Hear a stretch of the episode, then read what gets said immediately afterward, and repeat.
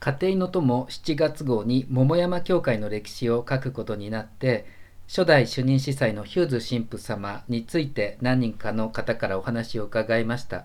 それをもとに神父様の熱い思いが桃山教会を生み出した。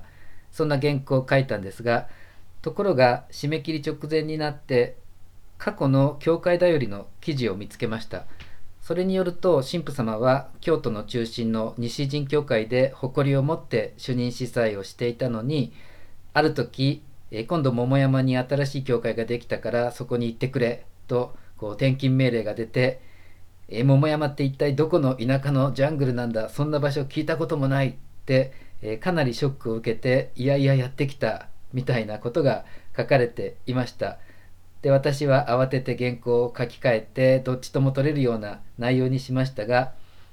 まただこの、えー、桃山ってどこの田舎のジャングルだという発言実際にあったとしてもそれはちょっとしたジョークだっただろうしあるいはこう行方も知らずに旅立ったアブラハムに自分をなぞらえての信仰教育の話だったかもしれません。で結局歴史って何が本当なのかもはや知る由もないわけです。それで今日の福音なんですが、サマリア人の村でイエス様が歓迎されなかった。するとヤコブとヨハネが天から火を降らせて彼らを焼き滅ぼしましょうか。そう言ってイエス様に戒められる。で、よくイエスの道は暴力ではなく愛と忍耐なのです。などという解説がなされたりしますが、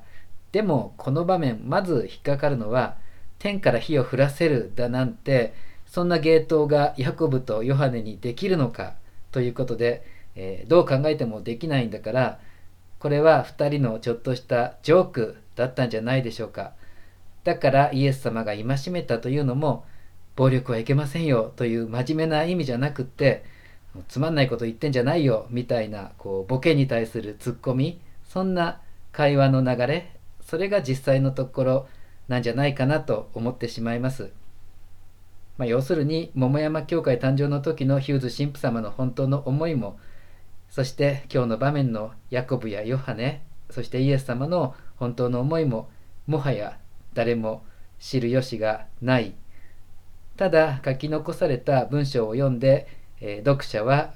その文章と対話してその対話の中でイエス様と出会う。聖書の文章には霊感が働いていますから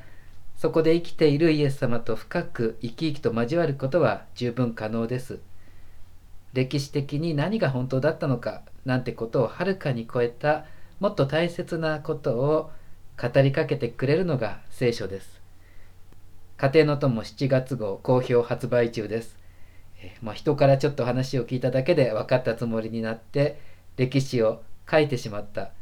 でも文章に残されると後世の人はそれを信じてしまう。歴史ってこうやって作られちゃうんだなって今回感じさせられました。でもそれでも文章が残されることには深い意味があります。今日のヤコブとヨハネのつまんないジョーク